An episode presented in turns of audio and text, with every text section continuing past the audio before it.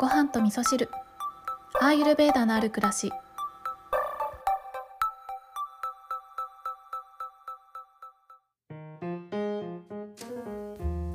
こんにちは。土井京子です。今日はですね果物のお話をしようかなと思ってねさっき一回収録をしたんですけどあのちょっとねイヤホン使って収録してみようかなって思ったらうんなんかあんまり良くなかったので もう一回撮り直そうって思っていたところに、えー、リスナーさんからねメッセージが届きましたので、えー、新着メッセージをね早速ご紹介したいなと思って今日はね果物の話はできたらしようかなって思っているのでまずねメッセージをご紹介していきたいと思います。ごはみそネームひまわりママさん。ひまわりママさんメッセージありがとうございます。えー、こんにちは。いつも楽しく聞かせていただいています。京子さんの番組を聞きながら白湯を飲むのが朝のルーティンになっています。ごはみそを聞いて敷居が高かったアーユルベーダが身近に感じられるようになり、できる範囲で取り入れています。ありがとうございます。先日初めてギーを手作りしました。人生初のギーです。今ではギーのない生活は考えられないと思うほど重宝しています。白米にかけて食べると力がみなぎる感じがします。京子さんが番組の中でニキビにギーを塗るとおっしゃっていたので私も試してみました。私は疲れやストレスが溜まると顎ニキビがひどくなり、マスクをしていることで悪化したりして、毎回皮膚科に行って塗り薬をもらっていました。それでも良くならず、ニキビ跡が濃く残っていました。しかし、ギーを塗るようになってからは、ひどくなりすぎることがなく、ニキビ跡も少しずつ薄くなってきました。ここしばらくは皮膚科のお薬は使っていません。ギーはいくつもの効果があると聞いていましたが、本当にギー様々です。笑い。長くなってしまいましたが、読んでくださりありがとうございました。これからも配信楽しみにしています。というメッセージをいただきました。いや、本当にひまわりママさん、ニキビにギーいいですよね。いやーこれね私も本当にねギーに出会ってとても感動したことの一つだったのでひまわりママさんもね実感していただいてすごく嬉しいなと思ってもう即このメッセージご紹介しようと思って今日読ませていただきました。でね採用飲むのもルーティーンとしてね取り入れていらっしゃるということでね、えー、本当に嬉しいですね。私この番組始めてよかったなって毎日思ってます。ね。本当に皆さんのおかげさまさまです。ありがとうございます。でね、アーユルベーダも、あの、いつもね、この番組でもお話ししてますけど、まあ、いろんな切り口があったりとかね、私は、まあ、この番組では、えー、私が感じたアーユルベーダというのをね、えー、お話しさせていただいているので、ぜひね、この番組を通してアーユルベーダに興味を持ってくださった方は、えー、ご自身でもね、ぜひ掘り下げるということをしていっていただいて、で、まあ、その結果、えー、どんなこと体験したとかね、えー、こんなことやってみましたとか、そんなメッセージもぜひぜひシェアしていただけたら嬉しいです。ひまわりママさんありがとうございます。そうですね、ニキビ跡もね、どんどん薄くなっていきますよね。そう、オイルのね、面白いというかすごいなって思うところは、この、まあ、ギーはね、特にその、傷薬的な使い方もできるし炎症を抑えるということもできるのでそうこのニキビ跡にもとてもいいなって私も実感してますのでね是非ニキビに悩んでる方いらっしゃいましたらあの一度はね試していただきたいなっていうふうに思います。あそうそう。昨日ですね久しぶりにあの近所のつぼ焼き芋のお店で焼き芋買ってきてギーかけて食べたんですけど本当に美味しいですよね。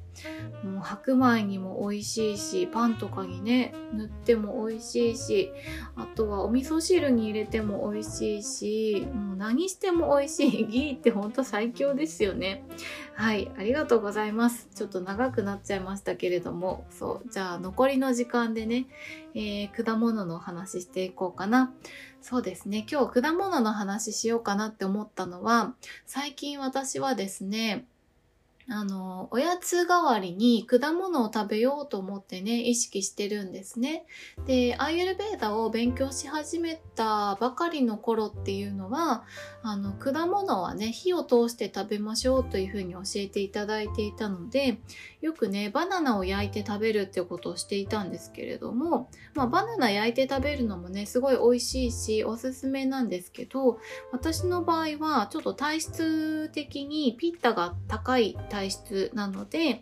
えー、バナナはね、私はちょっと食べ過ぎると、それこそニキビの原因になってしまうということがあるので、まあ、えー、ギーでね、バナナを焼くと、ギーは、あの、炎症を抑えてくれるという効果があるので、まあ、ちょうどいいかなというふうには思っているんですけど、そんなこともあってですねあんまり生の果物って食べてなかったんですけど最近はですね自分で感じたことを大事にしようというふうに思っているということがあってなので、えー、いろいろねチャレンジしてみようと思ってねあのラーメン二郎行ってみたりとかね そんなことをしてるんですけれども生の果物というのもねあの自分が感じたことをどんどん大事にしていこうと思ってどんどん取り入れているところなんですね。で特に今の旬で言うとあのすももとねあとはイチジク。今とっても美味しいですよね。でイチジクはねちょっとこの間スーパー行ったら高かったので買ってないんですけどすももをねこの数日連日買い続けて食べ続けているんですけれどもあの果物はアイルベーダで言うとね、バータを落ち着かせてくれる効果があるというふうに言われていて、まあ、バータを落ち着かせるっていうのはどういうことかっていうと、疲労回復の効果であったりとか、睡眠不足の時にね、体を、あのー、いたわってくれる食べ物としてもいいですし、あとはそうですね、そわそわして心が落ち着かないような時とかね、えー、月経前とかでね、気分に浮き沈みがある時とかね、そんな時にバータが高まったりしているので、そういう時に効果を発揮してくれるのが果物の効果なんですね。で、特にですね、まあ、火を通した方がいいっていうのは、えー、消化のことを考えると火を通した方がいいですよっていうふうに言われているんですけれども、えー、と基本的には果物自体は消化しやすい食べ物なので、えー、特にね何かあの特別体に疾患があるという方でなければですね適切な量を食べる分には生でも全然いいんじゃないかなって私は思っていてそう食べ方とかね分量の問題だと思うんですよね。で実際に私は今旬のすももを美味しく生でいただいていてそうですね。一度に食べるのはだいたい1個か2個とかなのであの本当にちょこっとなんですけれども全然消化に負担がかかってるなっていう感じもしないですし